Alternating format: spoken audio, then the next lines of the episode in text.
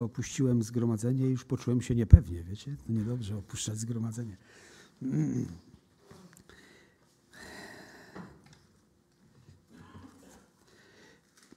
Pierwszy list do Tymoteusza otwórzmy. To jest list, którym ostatnio się zajmuję. To jest list, który, kiedy go rozważam, zastanawiam się, to najpierw dotyka mojego serca. I ja myślę, że to tak powinno być że każdy kaznodzieja musia, powinien najpierw czytać dla siebie, a później dzielić się Bożym Słowem. Gdyby było odwrotnie, nie wiem, to chyba jest w ogóle niemożliwe, żeby móc nauczać Bożego Słowa i nie brać tego przede wszystkim najpierw do siebie. Dzięki Bogu za to, że kiedy czytamy Boże Słowo, zawsze kiedy je otwieramy i zaglądamy, to ono dotyka serca. Tylko czasami człowiek woli Biblię szybko zamknąć, bo czuje pewien niepokój. Ale to właśnie to jest Boży niepokój, to jest taki Boży smutek, który chce dotykać, poprzez który chce Pan Bóg dotykać naszego serca i pobudzać nas do zastanowienia, albo też pokazać, że może coś nie jest w porządku. Dlatego też dzisiaj chcemy rozważać Boże Słowo. Będziemy poruszać się w pierwszym rozdziale, w granicach pierwszego rozdziału, pierwszego listu do Tymoteusza. Dwa razy już dzieliłem się z Wami e, poszczególnymi częściami tego pierwszego rozdziału. Dzisiaj chciałbym troszeczkę w inny sposób dokończyć ten rozdział, zaglądając najpierw do tego, co było wcześniej. Otóż e, dlatego chciałbym przeczytać najpierw wersety od trzeciego do e, szóstego w pierwszym rozdziale pierwszego do Tymoteusza, a następnie wersety od 18 do 20. Czytamy tak. Gdy wybierałem się do Macedonii, prosiłem Cię, czyli apostoł Paweł Tymoteusza, żebyś pozostał w Efezie i żebyś pewnym ludziom przykazał, aby nie nauczali nie inaczej niż my i nie zajmowali się baśniami i niekończącymi się rodowodami, które przeważnie wywołują spory, a nie służą dziełu zbawienia Bożego, które jest z wiary. A celem tego, co przykazałem, jest miłość płynąca z czystego serca, z dobrego sumienia i z wiary nieobłudnej, czego niektórzy nie osiągnęli i popadli w próżną gadaninę. Następnie od 18 wersetu. Ten nakaz daję Ci, synu Tymoteuszu, abyś, pewny, abyś według dawnych głoszonych o Tobie przepowiedni staczał zgodnie z nimi dobry bój, zachowując wiarę i dobre sumienie, które pewni ludzie odrzucili i stali się rozbitkami w wierze. Do nich należą Himeneusz i Aleksander, których oddałem szatanowi, aby zostali pouczeni, że nie wolno bluźnić. Od trzeciego wersetu apostoł Paweł przypomina Tymoteuszowi, jaki był cel jego pozostawienia w Efezie, jakie było jego zadanie, które miał tam do wypełnienia. Zadanie było dość myślę, że trudne, patrząc y, tak dzisiaj, zastanawiając się nad tą sytuacją. Było też zadaniem szczególnym. Miało za, takie zadanie, żeby pewnym ludziom w zborze lub tym, którzy odwiedzali zbór, aby nakazać im, czy też spowodować poprzez przedstawienie prawdy Ewangelii, żeby skorygować treść ich nauczania, tego nauczania, które oni prowadzili w zborze w Efezie. Potrzeba korekty w ogóle jest stałą potrzebą nauczycieli Bożego Słowa, ponieważ jesteśmy tylko ludźmi i czytając Boże Słowo, czy też żyjąc codziennym życiem, jeśli byśmy w jakiś sposób zbyt nieprecyzyjny, czy niedokładny, czy powierzchowny czytali Boże Słowo, wtedy powierzchowne zrozumienie ma miejsce, Wtedy czasami następuje niezrozumienie, czy też w naszej pamięci następuje często przekłamanie, jeśli coś czytamy niedokładnie, niepilnie y, i nie rozważamy w sposób y, y, uważny i dogłębny. Dlatego też zadanie Tymoteusza było takie, aby pewnym ludziom, którzy nauczali inaczej niż apostoł Paweł, to znaczy, myśmy mówili wtedy te dwa spotkania czy trzy spotkania wcześniej, że to określenie, aby nie, uczali, nie nauczali inaczej my, niż my, nie oznacza tego, że apostoł Paweł wymyślił jakąś swoją naukę i nie zgadzał się, żeby inni nauczali inaczej. Otóż apostoł Paweł nauczał prawdy Ewangelii tak, jak ona powinna być nauczana, a niektórzy troszeczkę zmieniali czy dokładali do tej nauki, dlatego też zadaniem Tymoteusza było zatrzymać tych, którzy głosili sfałszowaną Ewangelię i nie pozwolić po prostu im nauczać. Inne tłumaczenia, które tłumaczenia mówią, że należy zatkać usta tym ludziom.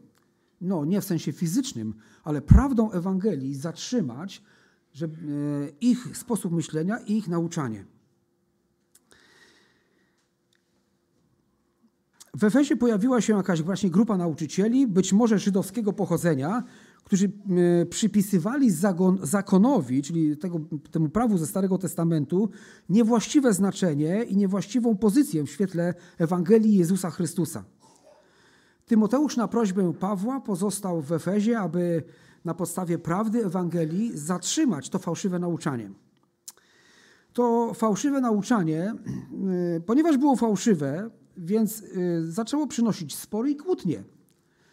Zawsze, kiedy nauczane nie jest nie to, co powinno być, albo nie jest nauczana prawda Ewangelia, Ewangelii, to pobudza również innych do przedstawiania swoich własnych prawd. Stąd były spory. Jeśli oni głosili jakieś baśnie, rodowody, bo tym się tam w znacznym stopniu zajmowali, więc zawsze ktoś miał lepszy rodowód, zawsze ktoś miał ładniejszą baśń do opowiedzenia. Zobaczmy, jaka dziwna sytuacja też była w zborze w Efezie, że oto, jak wspomniałem, prawdopodobnie żydowskiego pochodzenia nauczyciele opowiadali jakieś żydowskie opowieści, jakieś żydowskie baśnie, coś mówili o zakonie, o tym, że trzeba go przestrzegać, bo inaczej, pomimo tego, że się ma Jezusa, to jeszcze to za mało, żeby być zbawionym. Yy, być może tego typu yy, kwestie oni poruszali, próbowali w jakiś sposób je, ich nauczać, a więc to nauczanie przynosiło spory i niepokój zamiast budowania, yy, które przyprowadza grzesznika do Bożego zbawienia, do tego Bożego zbawienia, które jest z wiary. Nie z uczynków polegających na próbie wypełnienia zakonu lub nie przez to, że przynależy się do tej grupy, y, która ma lepszy rodowód. Zbawienie Boże jest z wiary i ono jest niezależne od narodowości, od koloru skóry, od pochodzenia, od stanu majątkowego. Ono jest zależne od wiary. A więc to jest to, co Pan Bóg przygotował, aby każdy, kto w Niego wierzy, miał życie wieczne i Miły mu jest każdy, z każdego narodu, z każdego języka i y, z każdego e, drzewa genealogicznego, cokolwiek by nie było, kto po prostu szczerze otwiera serce przed nim, uznaje swój grzech, e, uznaje ofiarę Jezusa Chrystusa jako jedyną, jedyną drogę do tego, aby być usprawiedliwionym i zbawionym. Ci błądzący nauczyciele w Efezie rozwinęli rozmijali się z celem wyprowadzającym z Ewangelii, o którym to celu czytamy w piątym wersecie właśnie, który tu jest przedstawiony, a który to, o, o czym to właśnie nauczał apostoł Paweł, mówiąc, że celem tego, co przykazałem, i tutaj ten piąty werset wymienia, miłość płynącą czystego serca, z dobrego sumienia i z wiary nieobłudnej, to było to, co powinni osiągać, co powinien osiągać każdy, który chce przyjść do społeczności z Bogiem i stać się Bożą własnością. Tak więc ten werset przedstawia cel, do którego zmierza to Boże zbawienie, czy też które przynosi to Boże zbawienie. Fałszywym nauczycielom zabrakło tutaj najwyraźniej przepisów zakonu, dlatego też starali się powiedzieć, że zakon powinien być, pomimo wiary w Jezusa, również takim gwarantem już ostatecznym, że będziemy zbawieni. A więc tak naprawdę była to jakaś inna Ewangelia, choć jak apostoł Paweł mówi, innej nie ma. Tak bardzo był pewien apostoł Paweł tego, że głosi prawdziwą Ewangelię, że mówi, że choćbym ja albo ktokolwiek inny głosił Ewangelię inną od tej, które słyszeliśmy, słyszeliście, niech będzie przeklęty. Tak więc to, co Bóg nam daruje w swojej łasce, to i co chce sprawić przez Ewangelię, to nieobłudną wiarę, dobre sumienie i czyste serce, a to, te trzy rzeczy prowadzą do miłości nieobłudnej, do czystej Bożej miłości i do Boga, i do bliźnich, i do brata i siostry w Chrystusie. W liście Jana czytamy, że jedną z cech e, człowieka prawdziwie narodzonego na nowo jest miłość do Kościoła, miłość do innych wierzących. I właśnie do tej miłości prowadzi nas czyste Boże Słowo, niezmącone żadnym dodatkiem, czy to w postaci potrzeby e, dopełnienia obrzędów religijnych, czy w postaci satysfakcji z pochodzenia, czy z jakiego, jakakolwiek inna rzecz, która mogłaby tutaj być jakby próbą e, wzmocnienia Ewangelii. Ona nie potrzebuje żadnego wzmocnienia, ponieważ ofiara Pana Jezusa jest doskonała i nie wymaga ona żadnego uzupełnienia.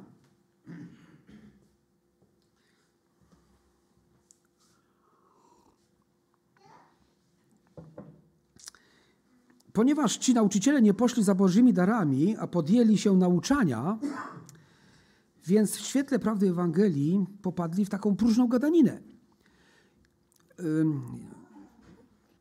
Nie wiem, czy byliście świadkami, czasami zdarzało się tak e, w przeszłości, czasami gdzieś tam sam, sam słyszałem, czy e, jakoś świadectwo braci że czasami ktoś wychodził na kazalnicę, zaczął opowiadać, co zrobił on, co zrobił jego ojciec, jakie to zasługi były dla Ewangelii, co oni tam w tamtym zborze zrobili, a co w tamtym zrobili. Wiecie, była taka sytuacja też gdzieś tam podobna w jednym zborze i przełożony zboru, pastor, chcąc już zakończyć tą próżną gadaninę, mówi amen.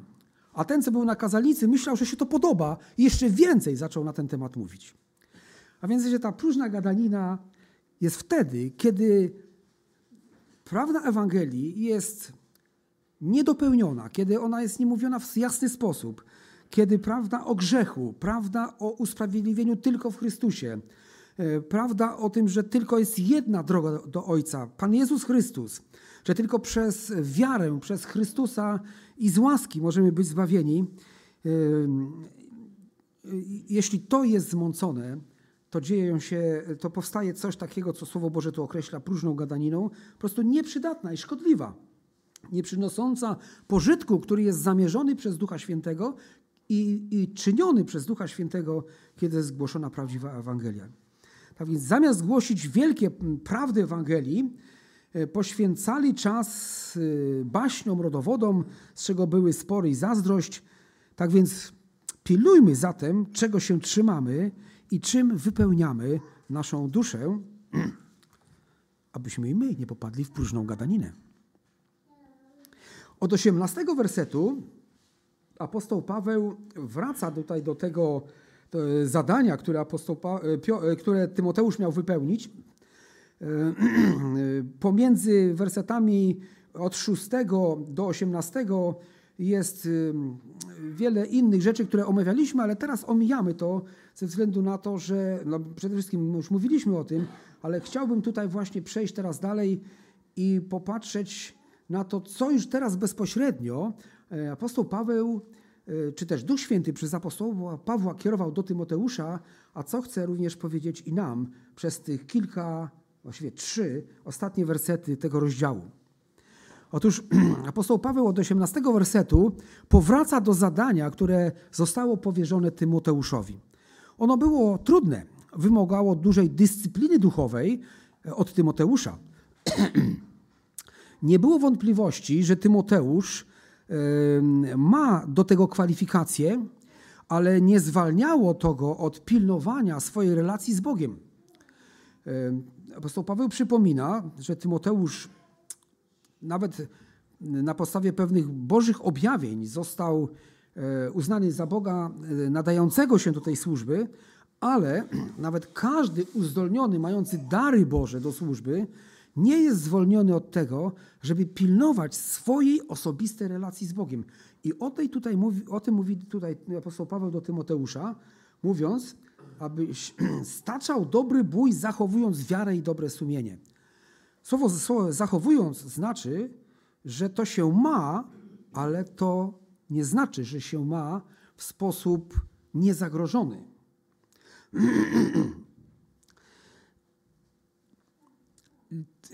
Tak więc apostoł Paweł, Tymoteusz z pewnością miał te kwalifikacje, ale nie zwalniało to go od pilnowania samego siebie. To, co, dos, co, to, to, co dostał, mógł utracić w wyniku braku czujności. Czytamy o Bożej przepowiedni, że dla Tymoteusza przygotowana jest szczególna służba i że to było coś, co Pan Bóg przewidział, że ta służba miałaby być przewidziana dla Tymoteusza do wykonania. Bóg przygotowywał Tymoteusza do tej służby, czy w ogóle do swojej służby od dzieciństwa. Yy, o czym prawdopodobnie Tymoteusz mógł nawet nie wiedzieć na początku, że jest to Bożym planem dla jego życia do czasu, kiedy ktoś lub jacyś ludzie, wierzący ludzie, powiedzieli pod wpływem przekonania, które otrzymali od, od Ducha Bożego, że tak się właśnie rzeczy mają z Tymoteuszem. I w jaki sposób też Pan Bóg przygotowywał Tymoteusza do tego, żeby on kiedyś mógł podjąć się tego trudnego zadania, między innymi takiego, które tu jest opisane e, w naszym rozdziale, a które to e, zadanie miał on wykonać w Efezie. I jeśli zajrzymy do, e, do drugiego listu do Tymoteusza, to tam są dwa miejsca wskazujące na to, jak Pan Bóg go przygotowywał.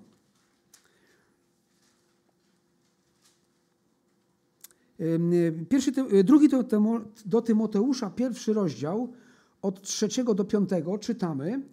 Dziękuję Bogu, że z czystym sumieniem, któremu z czystym sumieniem służb, służę, tak jak przodkowie moi, gdy nieustannie Ciebie wspominam w modlitwach moich we dnie i w nocy, pomny na łzy Twoje, pragnę Cię ujrzeć, abym doznał pełnej radości. Przywodzę sobie na pamięć nieobłudną wiarę Twoją, która była zadomowiona w babce Twojej Loidzie i w matce Twojej Eunice, a pewien jestem, że i w Tobie żyje. A więc zobaczmy, od y, dwóch przynajmniej pokoleń wcześniejszych Tymoteusz był przygotowywany do służby, y, a jego nieobłudna wiara y, była,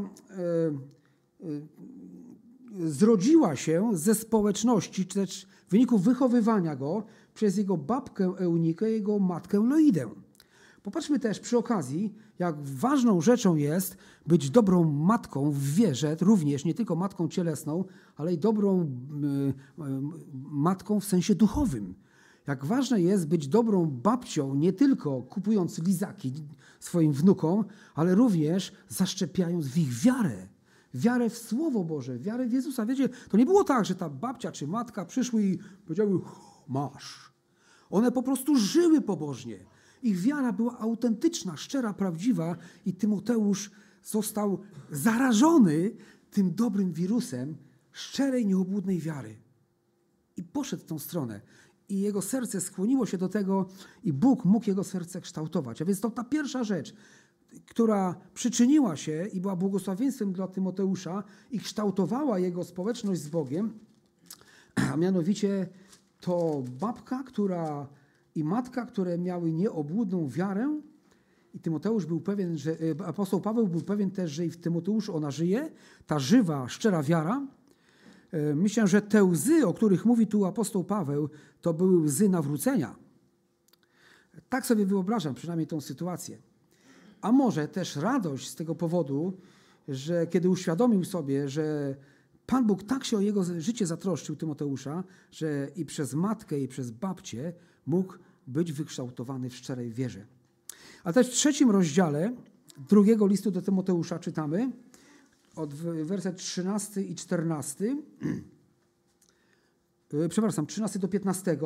Ludzie zaś źli i oszuści coraz bardziej brnąć będą w zło, błądząc sami drugich w błąd wprowadzając, ale ty trwaj w tym, czegoś się nauczył i czego pewny jesteś, wiedząc, od kogoś się tego nauczył i ponieważ od dzieciństwa znasz Pisma Święte, które mogą Cię obdarzyć mądrością ku zbawieniu przez wiarę w Jezusa Chrystusa. I ja myślę, że to też ta właśnie matka i babcia zadbały o to, żeby od dzieciństwa znał Pismo Święte. Księgi Starego Testamentu, proroctwa, księgi historyczne. To wszystko było zaszczepione w jego sercu. Tak więc mamy i babcie, ojcowie i dziadkowie dbajmy nie tylko o cukierki dla naszych pociech, ale również o to, co jest związane z wiarą w Pana Jezusa Chrystusa. Zamiast bajek do poduszki, czytajmy historie biblijne. To jest to, co ja pamiętam z dzieciństwa do dziś.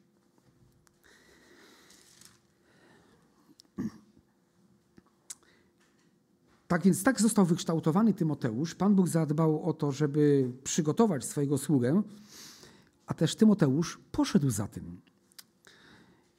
Nie wiemy, czy wygłoszona przepowiednia co do służby Tymoteusza była wygłoszona przez jedną osobę, jakiegoś Bożego sługę.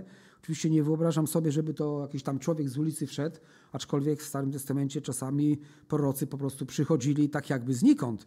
Choć raczej nie do końca też, bo wiadomo, kto był jego ojcem, kto był jego dziadkiem, więc zazwyczaj wiadomo, skąd pochodzili ci ludzie. Ale nie wiemy, czy to był jeden człowiek, czy też może było trochę tak, jak w dziejach apostolskim w 13 rozdziale i to jest warto sobie tutaj też na chwileczkę zajrzeć, ponieważ Pan Bóg w różny sposób przekonuje zbór wierzących o tym, że ktoś powinien podjąć się pewnej służby. Wiecie, dzisiaj troszeczkę jest taka tendencja w Kościele, że e, sam ten, który chce podjąć się służby, decyduje, co będzie robił. Ale Boży model nie jest do końca taki. To często Pan Bóg wyznaczał kogoś do służby. I który z proroków w Starym Testamencie powiedział: Ja sobie pójdę i będę prorokował w Twoim imieniu, Boże, poślij mnie. Raczej odwrotnie. Pan Bóg mówi: Idź, a on mówił: Ja się nie nadaję. Idź, bo ja będę z Tobą. Tak było z Mojżeszem, tak było z Gedeonem, tak było e, z, e, z Izajasz, Jeremiasz, tak? Więc właściwie, właściwie Boży słudzy byli przez Boga przygotowywani i przez Niego wypychani do służby. Czasami Pan Bóg bezpośrednio do nich mówił i tak jakby oni tylko wiedzieli, a ludzie przekonywali się o prawdziwości tego, że Bóg ich posłał przez to, że wypełniało się Boże Słowo, które oni prorokowali, ale czasami bywało tak. 13 rozdział dziejów apostolskich. Od początku. A w Antiochii w tamtejszym zborze byli prorokami i nauczycielami. Barnaba i Symeon, zwany Niger, i Lucjusz Cyrenejczyk, i Manaem, który się wychował razem z Herodem tetrarchą, i Saul. A gdy oni odprawiali służbę pańską i pościli, rzekł Duch Święty, odłączcie mi Barnabę i Saula do tego dzieła, do którego ich powołałem. Wtedy po odprawieniu postów i modlitwy położyli na nich ręce i wyprawili ich. Jaka ciekawa sytuacja. Tutaj powiedziane jest, że Duch Święty przekonał ich, a więc nie jednego człowieka, że Paweł i Barnaba mają iść do tej służby. Nie wiem, jak się to odbyło. Być może to było tak, że któryś z nich chciał, słuchajcie, co do Tymoteusza, to Pan Bóg, a my wiemy, wiemy. Wiemy, co ty chcesz powiedzieć, bo Pan Bóg nam powiedział to samo. Pan Bóg przygotowuje swoich sług i przychodzi czas, kiedy On, e, Pan Bóg ich powołuje do tej służby i tak też było z Tymoteuszem. On tą służbę rozpoczął, a teraz miał wykonać pewne bardzo szczególne zadanie.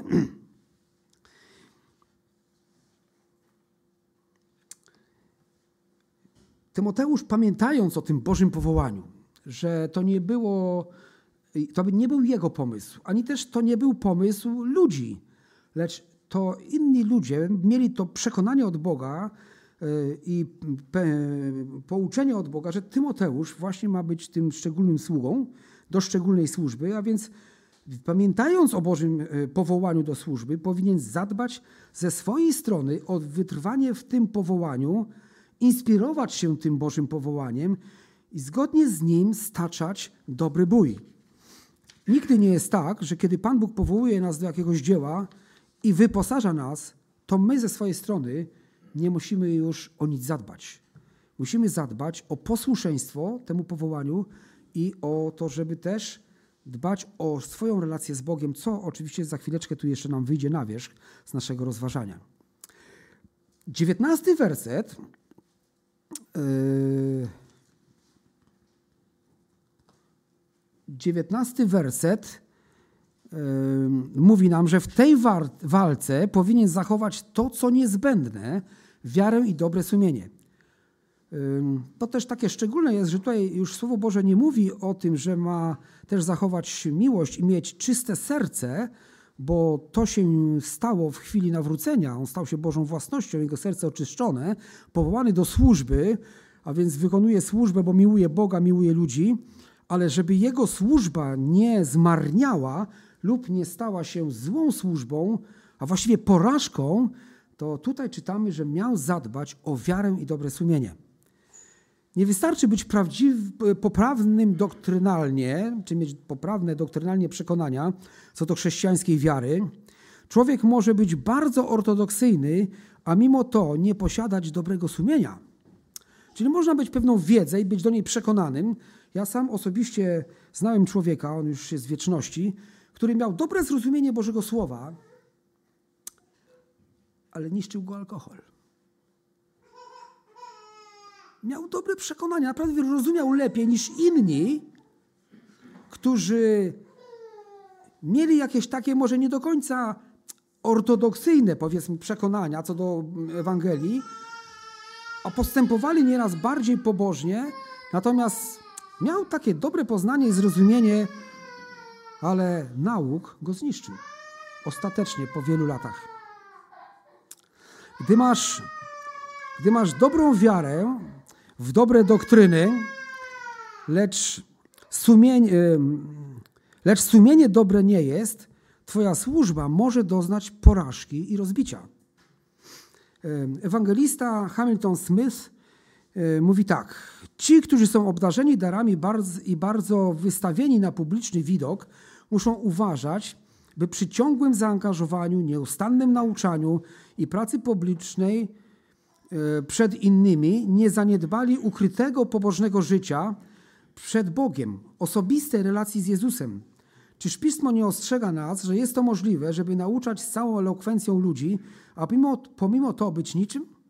To, co przynosi owoc dla Boga i co będzie e, nagrodzone w przyszłym czasie, to pobożne życie, z którego musi wypływać każda prawdziwa służba. Tyle cytatu. Jeśli będziesz próbować zaangażować się w służbę w nadziei, że przybliży to ciebie do Boga, wzmocni Twoją miłość i Twoją wiarę, to chyba wybierasz niewłaściwą kolejność. Zamiast zbliżyć, yy, yy, zamiast się zbliżyć do Boga, możesz doznać całkowitego duchowego rozbicia. Wiecie, najpierw musi być umiłowanie Chrystusa, umiłowanie Kościoła, umiłowanie ludzi, umiłowanie w ogóle pojęcia służby.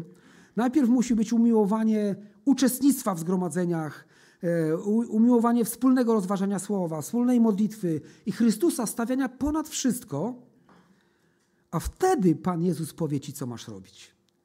Czasami ludzie mówią, jak ja się zaangażuję w służbę, to może mnie to lepiej zwiąże ze zborem. Może tak, może nie. Nie wiem, tak prawdę mówiąc. Mam pewne wątpliwości. Bo jeśli Twoja osobista relacja z Chrystusem jest słaba i On nie jest dla Ciebie wszystkim, chociaż się nawróciłeś, to czy się nawróciłeś, czy nie rozumiesz, czym jest społeczność z Bogiem. Ostatnio, będąc na wykładach w Ruptawie, dowiedzieliśmy się jednej ważnej rzeczy. Nie ma chrześcijaństwa bez uczniostwa. Jeśli zostałeś chrześcijaninem i mówisz sobie, wszystko co mogłem osiągnąłem, a nie podejmujesz trudu naśladowania Chrystusa, czyli bycia Jego uczniem, wypełniania Jego woli w swoim życiu, to nie rozumiesz, czym jest chrześcijaństwo. Właściwie, jeśli ktoś to prawdziwie narodzi się na nowo z Bożego Ducha, pragnie naśladować Chrystusa. To będzie, to będzie go bolało każde niepowodzenie na, na, na tym polu działania. A więc najpierw oddany Chrystusowi, potem oddany służbie. To jest prawidłowa kolejność. Zwróćmy też e, teraz uwagę trochę na podobieństwa i różnice między wersetem 5 i 19. Myślę, że w tym miejscu warto to zrobić. Ja już troszeczkę e, nadmieniłem. Otóż odpisane są tu właśnie tak jakby nieco odmienne e, sytuacje w relacji człowieka z Bogiem, wierzącego człowieka z Bogiem. E, piąty werset mówi, że nauczanie o zbawieniu Bożym, e, które jest z wiary i z łaski, prowadzi w efekcie do Bożej miłości, będącej efektem czystego serca, omytego krwią Chrystusa z wszelkiego grzechu, dobrego sumienia, nieobciążonego występkiem przeciw Bogu i człowiekowi e, i wiary nieobłudnej, czyli autentycznej, szczerej, czystej, takiej nieudawanej. To obraz wierzącego człowieka, który przyjmuje łask, przyjmując łaskę, staje się uczniem Jezusa, trwając w bliskiej relacji z Zbawicielem i spełniając uczynki sprawiedliwości zgodnie z powołaniem zapisanym e, w liście do Efezjan, drugi rozdział, dziesiąty werset i tutaj zróbmy tam właśnie że rzut okiem w to miejsce. List do Efezjan, drugi rozdział, dziesiąty werset. Mówi tak. Jego bowiem dziełem jesteśmy, stworzeni w Chrystusie Jezusie do dobrych uczynków, do których przeznaczył nas Bóg, abyśmy w nich chodzili. To jest właśnie werset, który mówi, że chrześcijaństwo jest praktyką, że chrześcijaństwo jest uczniostwem, czyli spełnianiem Bożych uczynków. Nie ma, że nie ma powołania w Chrystusie Jezusie do społeczności z Bogiem bez powołania do dobrych uczynków, aby w nich chodzić. Żaden dobry uczynek nas nie usprawiedliwi przed Bogiem, nie da zbawienia, lecz w Chrystusie jesteśmy powołani do chodzenia w dobrych uczynkach. To oznacza tutaj, że to nie jest, że to nie ma się dziać przez przypadek, lecz że to ma być styl życia. To właśnie jest to, co nazywamy uczniostwem, czyli naśladownictwem Pana Jezusa Chrystusa. Y, podpiera tą myśl jeszcze list do Tytusa, drugi rozdział, czternasty werset. Czytamy o Chrystusie, który dał samego siebie za nas, aby nas wykupić od wszelkiej nieprawości i oczyścić sobie lud na własność, gorliwy w dobrych uczynkach.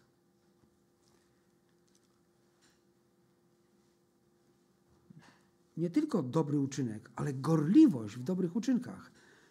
Wszystko jakby w tym chrześcijańskim naszym życiu ma być nastawione na spełnianie Bożych uczynków. Każdy Boży uczynek z pewnością jest dobrym uczynkiem.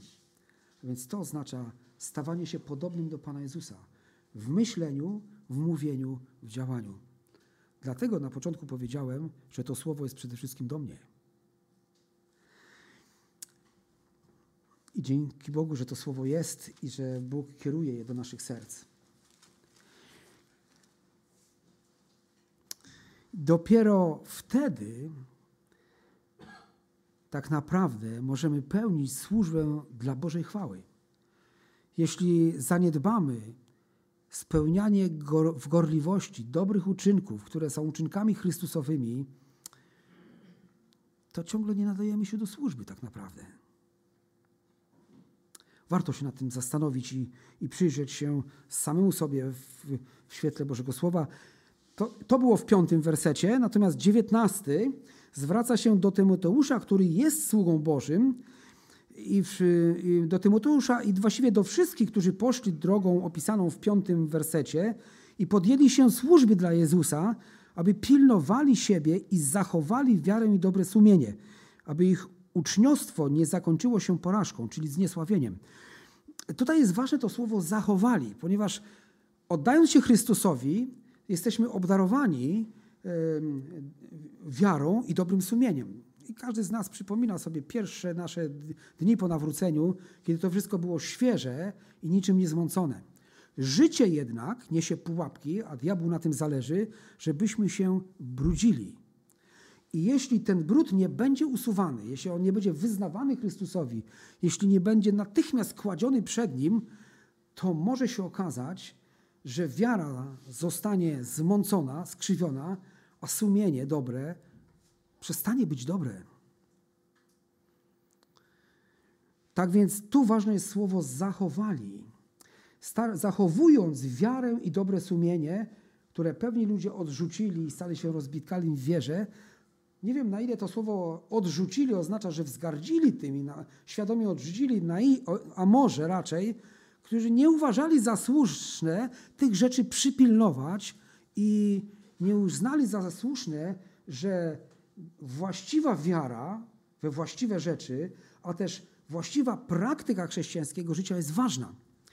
Ktoś kiedyś na e, zwrócenie uwagi na to, że e, w życiu chrześcijańskim e, bardzo ważne jest ta praktyczna stronia, czyli to, ta nasza wierność Bożemu Słowu i spełnianie Bożych przykazań, Bożej woli, że to, to, to życie przede wszystkim powinno być bardzo czyste i święte.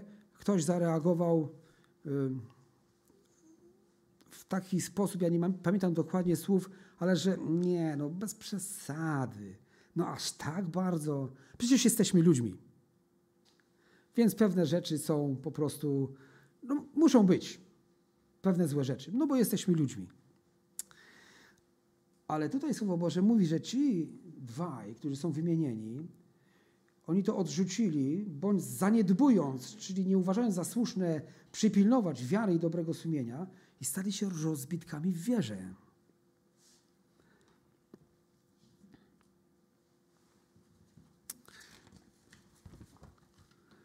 Zaniedbanie zachowania właśnie wiary i dobrego sumienia prowadzi do smutnych konsekwencji. Czytamy o ludziach, którzy wręcz odrzucili te ważne cechy uczniostwa i stali się rozbitkami. Nie czytamy, że utracimy, utracili zbawienie i właściwie kontekst i dalszy i werset 20 y, nie wskazuje tutaj na to, żeby oni utracili zbawienie. To jest też dość taką ciekawą sytuacją. Bardzo często byśmy chcieli bardzo szybko powiedzieć, o, to już jest po nich. No, nie tak szybko y, ogrodnik y, wycina drzewo, raczej częściej tam czytamy, że je chce jeszcze obłożyć nawozem, jeszcze, jeszcze zadbać o, o, o, to, o to drzewo, aby je oczyścić. A więc czytamy, że nie czytamy, że oni utracili zbawienie, lecz że ponieśli potężne szkody w swoim duchowym życiu i w służbie.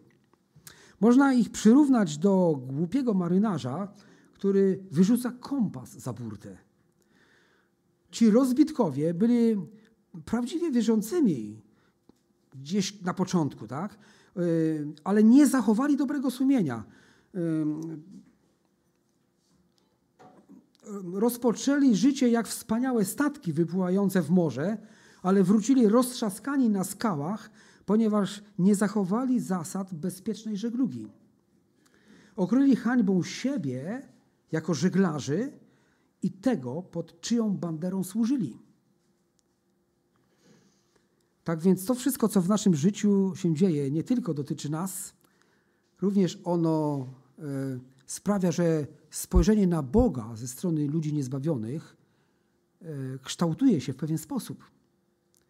Jeśli nasze życie jest uświęcone, to ludzie patrząc na nasze życie widzą świętego Boga poprzez nasze życie. Jeśli pojawia się tam coś, co jest brudne, w oczach Bożych brudne, to co ciekawe, to i ludzie zauważą, że to jest brudne. I wtedy myślą sobie, o, ten Bóg to pozwala na różne rzeczy. Albo też powiedzą wprost, jeśli ty takie rzeczy robisz, to ty w ogóle jesteś chrześcijaninem?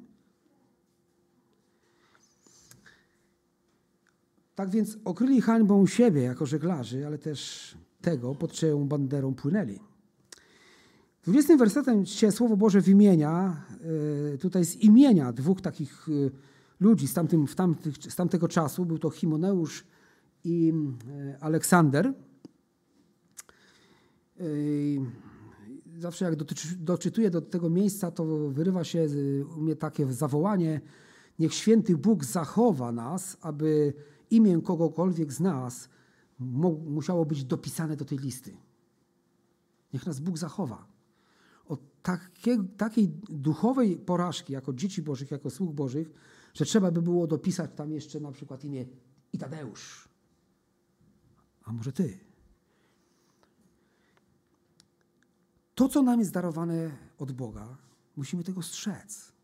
Jeśli to zaniedbamy lub zlekceważymy, to może dojść do tego, że wręcz po, postaniemy na stanowisku jak ci dwaj, że odrzucili i stali się rozbitkami w wierze.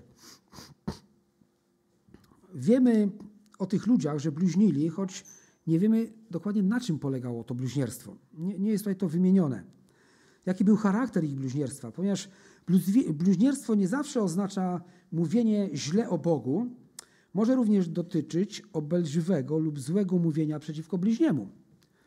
No nie wiem, może mieli w jakiś sposób nauczania i swoje przekonania, może e, kiedy e, nauczali o tym na, na przykład, że zakon jest potrzebny do zbawienia, a ktoś mówił, że, że e, nie, to nieprawda, zakon już jest niepotrzebny, więc nie mając właściwego rozeznania, właściwej wiary w Boże doktryny, po prostu mówili źle o tym kimś, kto mówił, że zakon już jest niepotrzebny.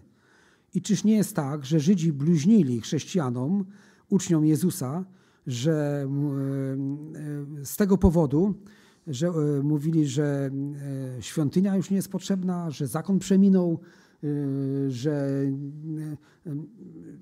to, co było w zakonie mojżeszowym, już przeminęło. Być może była jakaś taka sytuacja, że pozwalali sobie po prostu obraźliwie odnosić się do innych wierzących. Mówię, no, Słowo Boże nie, nie mówię, nie wyjaśnia nam do końca, na czym polegało to bliźnierstwo, ale z pewnością było to coś, co, by, co zawierało złe słowo, e, czy to o Bogu, czy też o ludziach. E, złe słowo, na przykład o nauce, o zbawieniu darmo z łaski, nie z uczynków, e, które tak naprawdę było złym, złym słowem przeciwko dziełu Jezusa Chrystusa, mogło to oznaczać zarówno życie też tych ludzi, jak i słowa przez nich wypowiadane. Jeśli przez życie lub słowa osoby wierzącej inni ludzie będą zwracać się przeciwko Bogu i źle o nim mówić, to życie takich wierzących staje się bliźnierstwem. To tragedia e, kiedyś żywych i efektywnych chrześcijan, którzy zbłądzili z powodu zatwardziałego sumienia.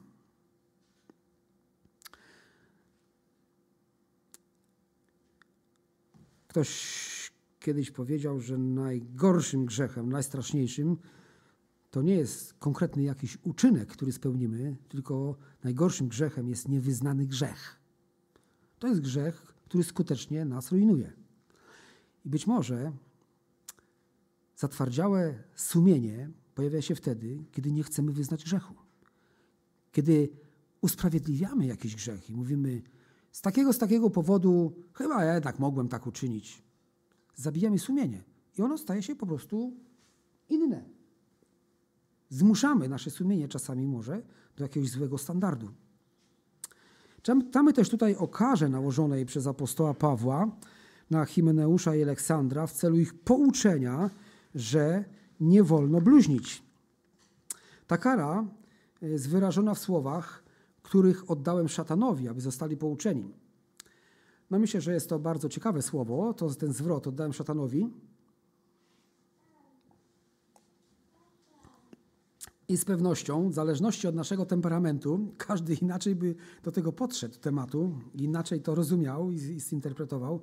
I to do końca nie jest takie łatwe też. Ale spróbujmy w oparciu o to, co możemy znaleźć w Bożym Słowie, e, no, znaleźć odpowiedź, na czym polegało, czy mogło polegać to oddanie szatanowi. Niektórzy mówią tak, apostoł Paweł wyrzucił ich ze zboru. Ale w świetle nauki apostolskiej, którą też głosił apostoł Paweł, wyłączanie ze zboru dokonuje sam zbór, zborownicy, członkowie zboru. Kiedy w, pie e, w pierwszym liście do Koryntian, w piątym rozdziale, czytamy o człowieku, który dopuścił się e, grzesznego związku w rodzinie, E, żyjąc z żoną swego ojca, to apostoł Paweł e, poucza zbór o tym, że zbór powinien tego człowieka wyłączyć spośród siebie. Apostoł Paweł nie przychodzi tam, nie staje po środku i nie wyrzuca tego człowieka, mówiąc, oddałem go szatanowi. Nie, to, to, nie, to nie w ten sposób, nie w tą stronę. Inna, warta uwagi interpre, e, interpretacja wyjaśnia, że oddanie szatanowi to rodzaj mocy danej apostołom, niewidocznej dzisiaj, ponieważ nie ma dzisiaj apostołów. Według tego poglądu apostołowie mieli władzę oddać grzeszącą osobę szatanowi, aby doświadczyła fizycznego cierpienia lub nawet śmierci, jak to było w przypadku Ananiasza i Safiry. My w przypadku Ananiasza i Safiry też nie czytamy, aby oni utracili zbawienie. Wiemy jedno: kara polegała na natychmiastowym utracie fizycznego życia. Oczywiście wiem, że tam może być wiele poglądów na ten temat. Jeśli kłamali duchowi, y, to, to nad, nad tym się nie, ben, nie chcę teraz zatrzymywać. Ale chodzi o to, że to karanie Boże y, jest nieraz natychmiastowe. Kiedy Achan zabrał sobie z Jericha pewne rzeczy, on wyznał grzech, powiedział dokładnie, co robił, Jednakże Boża kara też była taka, że on i jego cała rodzina musieli zginąć. Nawet, nawet zwierzęta chyba z jego domu. Wszystko. Wszystko po prostu zostało e, ukamienowane przysypane kamieniami chyba i jeszcze raz ukamienowane. To, to taki, taki, taki mocny opis tam jest y, y, w księdze Josułego.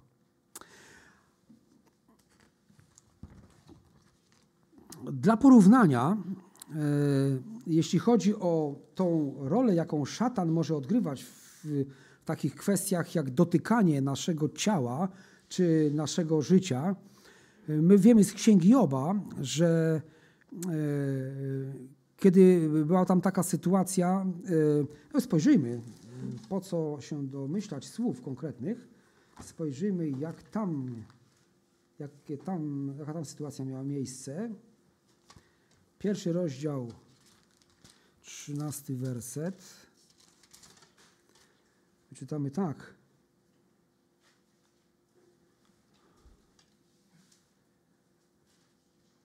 Zdarzyło się, przepraszam, yy, szósty werset. Szósty werset z Księgi Joba. Otóż zdarzyło się pewnego dnia, że przybyli synowie Boże, aby się stawić przed Panem, a wśród nich był i szatan. Rzekł Pan do szatana, skąd przybywasz? Szatan odpowiedział Panu, mówiąc, wędrowałem po ziemi, przeszedłem ją wzdłuż i wszerz. I rzekł Pan do szatana, czy zwróciłeś uwagę na mego sługę Joba, bo nie ma tutaj, e, nie ma mu równego na ziemi, mąż to nienaganny i prawy, bogobojny, stroniący od złego. Na to szatan odpowiedział Panu, mówiąc, e, czy za darmo Job tak jest, jest tak bogobojny? Czy to nie Ty otoczyłeś go zewsząd opieką wraz z jego domem i wszystkim, co ma, błogosławiłeś sprawie jego rąk, jego dobytek rozmnożył się w kraju? Lecz wyciągnij tylko rękę i dotknij tego, co ma, czy nie będzie ci złorzeczył w oczy. Na to rzekł Pan do szatana, oto wszystko, co ma, jest w Twojej mocy, tylko jego nie dotykaj. I odszedł szatan sprzed oblicza Pana. Widzimy, to jest troszeczkę inna sytuacja, bo tu sam szatan jakby, yy, w ogóle to trochę takie dziwne wydarzenie, bo to szatan jakby namawia Boga do tego, żeby e, wypróbować e, Joba, na co Bóg się zgadza i wyznaczając jasne granice, których szatan nie przekracza, nie śmiał przekroczyć. A więc tam była po prostu próba i nawet taka e, doświadczanie Joba, który był mężem, który podobał się Panu Bogu, jeśli nawet się działo, to działo się bezpośrednio. Te rzeczy, które się wydarzyły, były dziełem szatana. Natomiast za przyzwoleniem Bożym i dokładnie w granicach, które Pan Bóg y, wyznaczył. Dlatego też, jeśli tutaj apostoł Paweł mówi, że oddałem y, y, szatanowi, aby zostali pouczeni, że nie wolno bluźnić, to już tutaj określone zostały też pewne granice, na ile szatan może dotknąć życia, mógł dotknąć życia Himeneusza i Aleksandra. Jest też takie miejsce w objawieniu, 20 rozdział, drugi rozdział, 20 wiersz, kiedy tam jest Izabel, podaje się za prorokinię, naucza, jak uprawiać przeteczeństwo, jak zwodzić wierzących do spożywania rzeczy ofiarowanych bałwanom.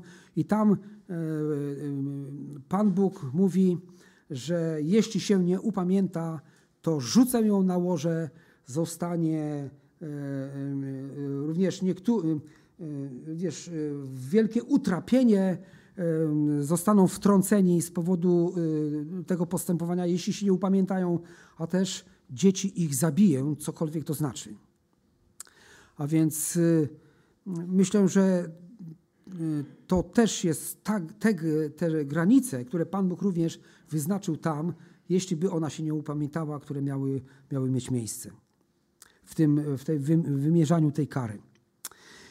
W 20 wersecie czytamy, że e, w celu oddania szatanowi było e, celem oddania szatanowi było pouczenie błądzących nauczycieli, że wszelki rodzaj e, ubliżania Bogu lub ludziom jest grzechem, którego należy zaniechać i odrzucić. Taki był cel tych doświadczeń, które miały spotkać Himeneusza i Aleksandra.